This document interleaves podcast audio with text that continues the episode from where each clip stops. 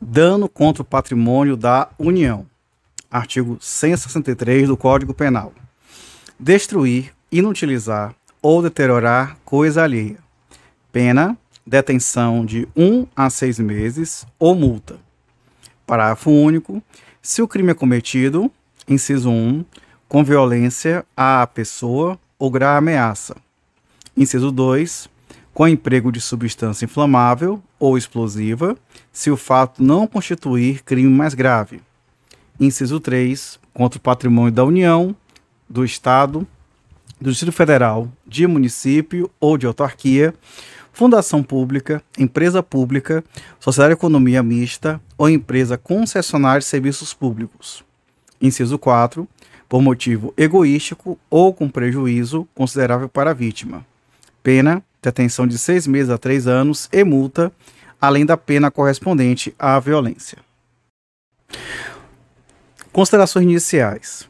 Tutela-se o patrimônio alheio, bens móveis ou imóveis, contra danos que eventualmente possam sofrer.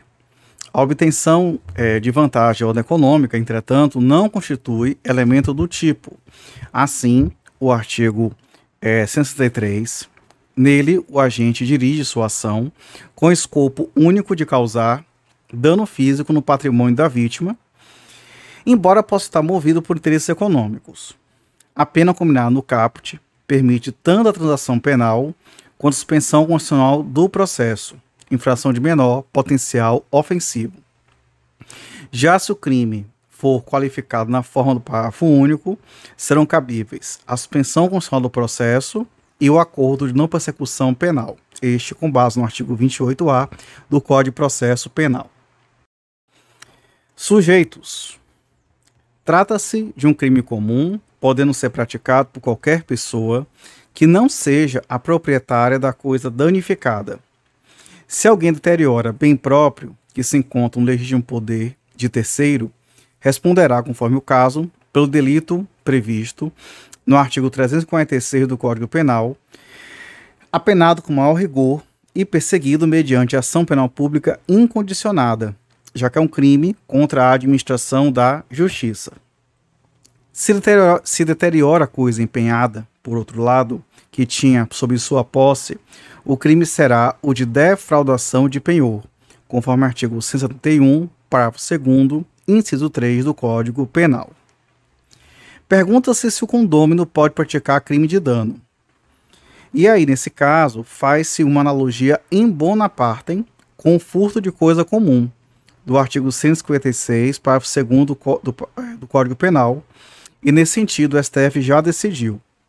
Por ser agente ativo do crime de dano, o condômino, que, que danifica dolosamente coisa comum, salvo se for coisa fungível e o prejuízo não exceder o valor da parte a que tem direito, o valor do fato. Então ele pode ser agente ativo do crime. Se, repetindo aqui que eu falei bem embolado, é, no caso, se ele, se ele atingir, né, se danificar, salvo for coisa fungível e o dano não exceder a sua cota parte. Então o sujeito passivo será o proprietário e o possuidor da coisa danificada. Com relação à conduta, ele é um crime de ação múltipla, prevendo três verbos nucleares, que são o verbo destruir, que quer dizer envolve demolir, arruinar, devastar, inutilizar, que quer dizer tornar inválido, comprometer o uso, fazer falhar, etc. E deteriorar, que quer dizer pôr em mau estado, degenerar, tornar economicamente inferior à coisa alheia. O crime de dano pode ocorrer na forma comissiva, que é mais comum, e também na forma omissiva, como é no caso do agente encarregado de zelar pela integridade de certo bem móvel, mas se abstém dolosamente de sua obrigação, permitindo que a coisa seja atingida por destruição, inutilização ou deterioração. Pergunta-se se fazer, fazer desaparecer dolosamente um pássaro doméstico da vigilância do seu dono configura dano. Bom, para Mirabete, não, pois não existe a presença de qualquer dos núcleos do tipo.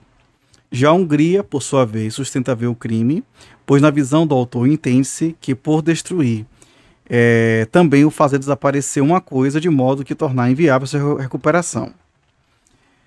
Também é importante ressaltar que, primeiro, o ato de pichação, antes tido para a maioria como crime de dano, que é, seria a deterioração, atualmente se encontra tipificado no artigo 65 da Lei 9.605 de 98, que trata de sanções penais e administrativas derivadas de atos lesivos ao meio ambiente. Também sobre destruir, inutilizar ou deteriorar, primeiramente tem que ser um bem especialmente protegido por lei, ato administrativo de decisão judicial, é, também um arquivo, registro, museu, biblioteca, pinacoteca, instalação científica ou similar protegido por lei, ato administrativo de decisão judicial.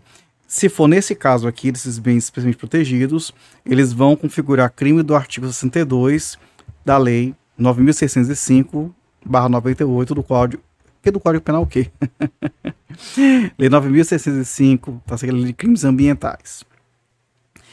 Se deteriorar objetos destinados a culto religioso, ele gera o crime do artigo 208 do Código Penal. Se danificar sepultura, configura o crime do artigo 210 do Código Penal. O dano sob documento, seja público ou particular, em benefício próprio ou alheio, ou em prejuízo de terceiro, se ajusta ao disposto do artigo 305 do Código Penal. Já o dano praticado por militar se subsume ao artigo 259 do Decreto-Lei 1001 de 69, que é o Código Penal Militar. Já rasgar ou de qualquer forma inutilizar ou conspurcar edital fixado por ordem de funcionário público ou violar ou utilizar selo ou sinal empregado por determinação legal ou por ordem de funcionário público para identificar ou cerrar, quer dizer, fechar, lacrar objeto, caracteriza o crime do artigo 336 do Código Penal. Já subtrair ou inutilizar total ou parcialmente o livro oficial, processo ou documento confiado à custódia de funcionário em razão de ofício ou de particular serviço público, se subsume o artigo 337 do Código Penal. Já inutilizar total ou parcialmente ou deixar de restituir autos, documento ou objeto de valor probatório que recebeu na qualidade de advogado ou procurador se adequa às disposições do artigo 356 do Código Penal. Com relação à voluntariedade da conduta, então, ela é dolosa, consistente na vontade consciente de destruir, inutilizar ou deteriorar coisa alheia. A doutrina diverge acerca da presença do elemento subjetivo específico, qual seja a vontade de causar o prejuízo, que seria o amo, animus nocendi, nocente. Para Nelson Hungria, seria indispensável da circunstância e justifica exemplificando que não poderia ser considerado agente de crime de dano o amigo que, sem ânimo hostil, tenha cortado para pregar-lhe uma peça os fios da campainha elétrica de minha casa. Nelson Gria, portanto, ele é mais bonzinho. Já Magalhães Noronha, por sua vez, sustenta que a intenção de prejudicar não é dolo específico, porque está compreendida na própria ação criminosa. Quem destrói uma coisa sabe que prejudica seu dono ou possuidor. O prejuízo está íncito ao dano. E se destruir é desfazer, desmanchar. Se inutilizar é tirar a utilidade. E se deteriorar é piorar.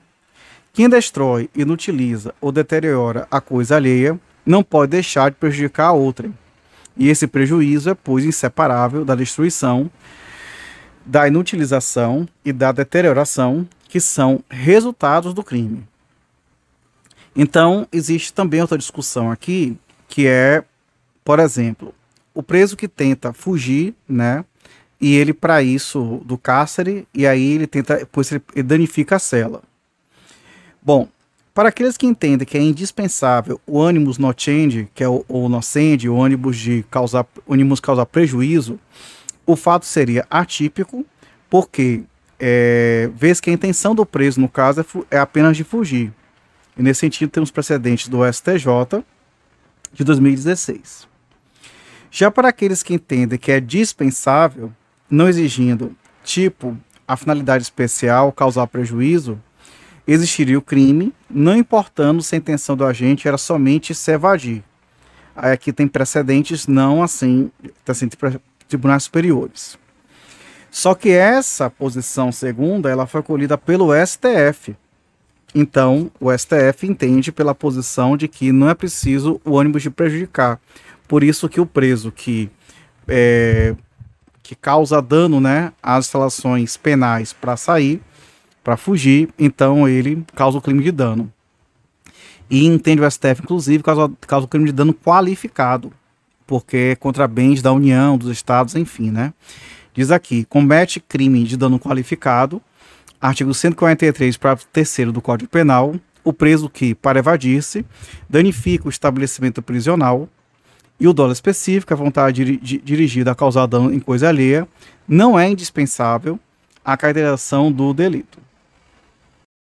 Com relação à consumação e tentativa, consuma-se com a prática do dano efetivo, seja total ou parcialmente, e não há delito de dano quando a coisa não fica prejudicada em sua utilidade ou em seu valor, sendo indiferente para a caracterização do delito o proveito que o agente porventura dele retire.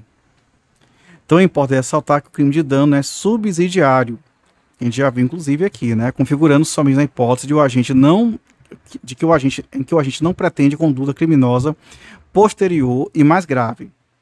Sendo assim, se pratica um, um dano ao patrimônio para ali facilitar, por exemplo, a subtração de outros bens, o crime de dano será absorvido, configurando o rompimento ou destruição de obstáculo qualificadora do furto.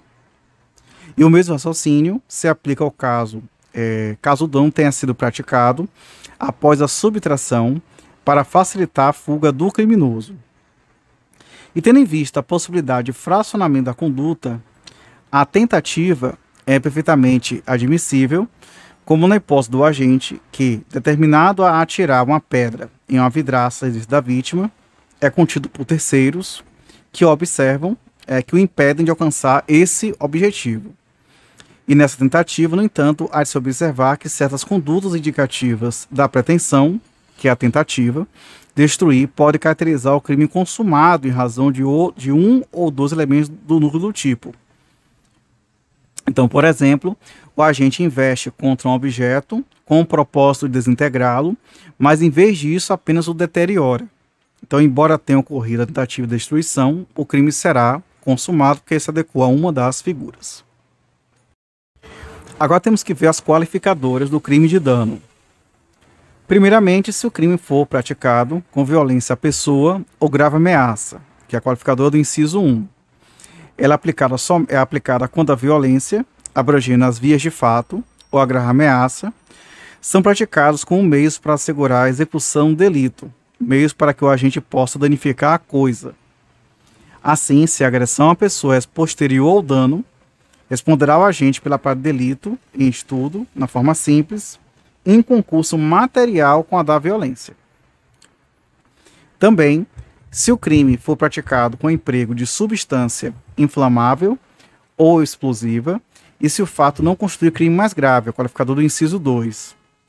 Então, nesse caso, a infração prevista nesse inciso é subsidiária, ela somente vai incidir é, nessa qualificadora se o fato não constitui crime mais grave, que é, por exemplo, quando o agente, ao destruir a coisa, provocar incêndio capaz de causar perigo à incolumidade pública e responderá pelo delito de incêndio, que é de maior gravidade.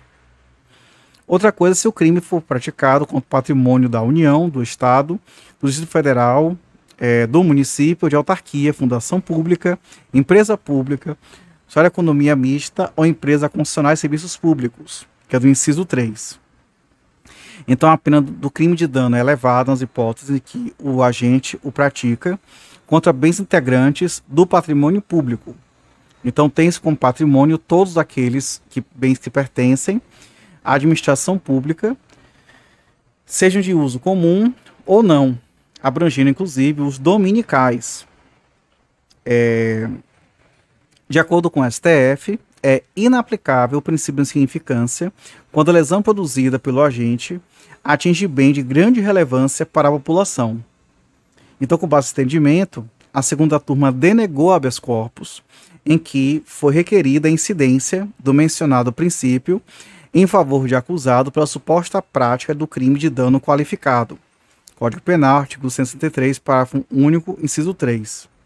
Na espécie, o paciente danificara produtor de fibra de aparelho telefônico público pertencente a concessionário de serviço público, cujo prejuízo for avaliado em 117 reais.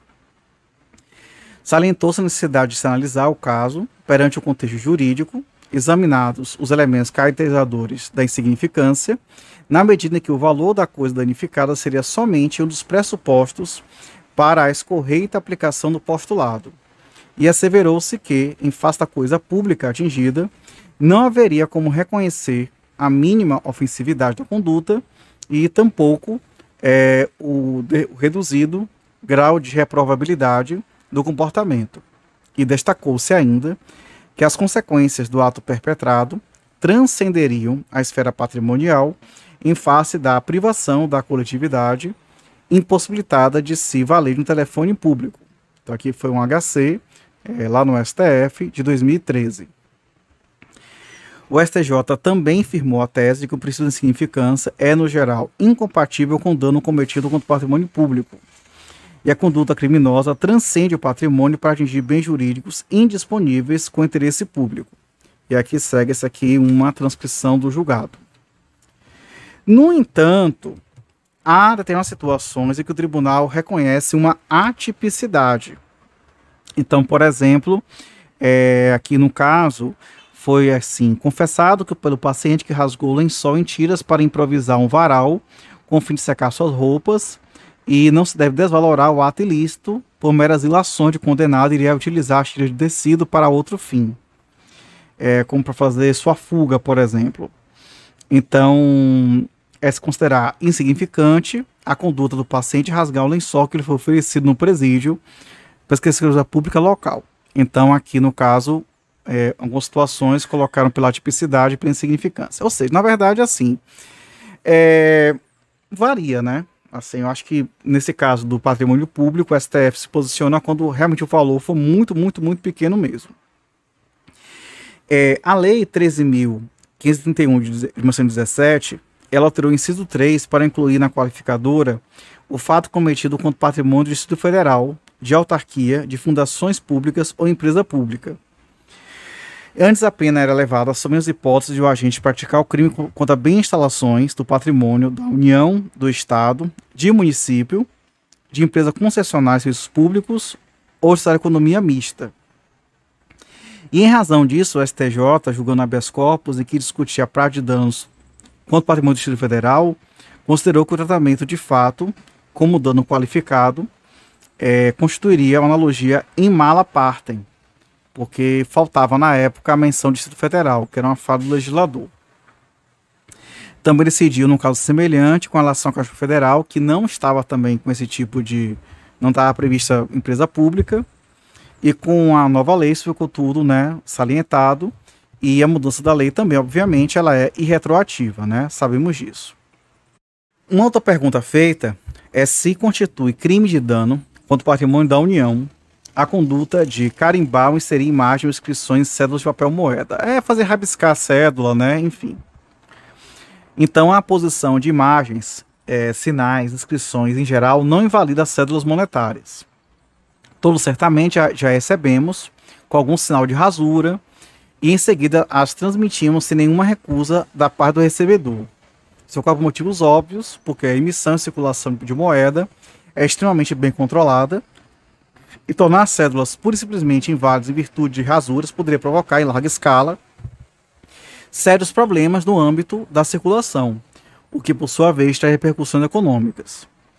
Mas o fato de não provocar invalidação não torna irrelevante a rasura das cédulas, tanto que é possível recusá-las e quem as tem em sua posse pode trocá-las em uma agência bancária que providenciará seu encaminhamento ao Banco Central, então, o ato de conspurcar uma cédula, símbolo representativo da moeda oficial do país, torna, portanto, de certa forma imprópria para continuar circulação. Só que aí se pergunta se essa danificação, como é que ela repercute no âmbito criminal. Bom, o direito não dispõe de norma que traz especialmente da punição de destruição, deterioração, deterioração de células monetárias. Mas isso não afastaria a priori a possibilidade de imputação penal. É, consequentemente, é, também temos que saber que o artigo 21, inciso 7 da Constituição Federal diz que a emissão de moeda compete à União exclusivamente por meio do Banco Central, artigo 164, e também a Lei 9069 de 95, que trata sobre o Plano Real e institui o real como moeda do sistema monetário nacional, estabelece, por sua vez, as regras para a emissão de moeda. Então, isso nos leva à conclusão de que, não obstante o valor representado ser atribuído ao portador, a cédula, na qualidade de objeto, coisa pertence à União, que é exclusiva emissora e controladora da circulação.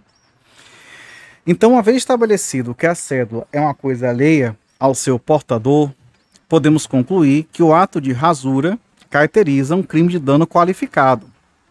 Então, quem ateia fogo em uma cédula e a desintegra completamente pratica a destruição. Aquele que rasga a cédula a ponto de não deixar um fragmento com mais da metade do tamanho original no tamanho original A inutiliza, conforme disposto na Carta Circular 3.373 do Banco Central. Aquele que insere na cédula quaisquer caracteres estranhos acaba a deteriorando, o que em muitos casos pode provocar uma certa controvérsia, é o elemento subjetivo do tipo. Então, como já se destaca, é, a doutrina diverge acerca da necessidade do propósito específico qual seja a vontade de causar prejuízo, que é o animus nocendi. Dessa forma, quem sustenta a conduta seja especialmente animada pode se orientar contrariamente à punição da inserção de imagens ou inscrições das cédulas, sob o argumento de que normalmente o sujeito ativo não tem intenção de causar dano a ninguém. Por outro lado, se admitirmos, como nos parece razoável, que a intenção de prejudicar é intrínseca à conduta, afinal não se destrói, inutiliza ou deteriora conscientemente a um objeto sem que se considere o prejuízo decorrente, não há como se afastar o crime. Também é indiscutível a conduta causa prejuízo, porque, embora à primeira vista e em olhar descuidado o ato possa parecer inofensivo, devemos ter em mente que o Banco Central é obrigado a recolher as cédulas é, conspurcadas e a substituí-las por outras circuláveis, o que necessariamente provoca uma despesa extra para os cofres da União. E a quarta qualificadora é, envolve que se o crime for praticado por motivo egoístico ou com prejuízo considerável para a vítima, que é do inciso 4. Então, o motivo egoístico não pode ser considerado como aquele que satisfaz simplesmente sentimento pessoal, pois, do contrário, não seria possível distinguir entre o dano qualificado e o dano simples, vez que, em todas as situações, há um motivo determinante para que o agente queira praticar o dano contra a coisa alheia. Deve ser encarado como egoístico aquele que prende ao desejo ou expectativa de ulterior proveito indireto, seja econômico ou seja moral. Quanto ao prejuízo considerável, deve o sujeito ativo agir com a intenção de causá-lo, sendo que será ele avaliado de acordo com a condição econômica econômico-financeira da vítima, que é a relação prejuízo barra fortuna. Sobre a ação penal, apesar de o crime de dano, em regra, é, ser perseguido mediante ação penal iniciativa privada, na hipótese de dano contra o patrimônio da União, de Estado, Distrito Federal, de um município ou de autarquia, fundação pública, empresa pública, sua economia mista, empresa concessionária de serviços públicos, a ação penal é pública incondicionada, de acordo com o artigo 167 do Código Penal.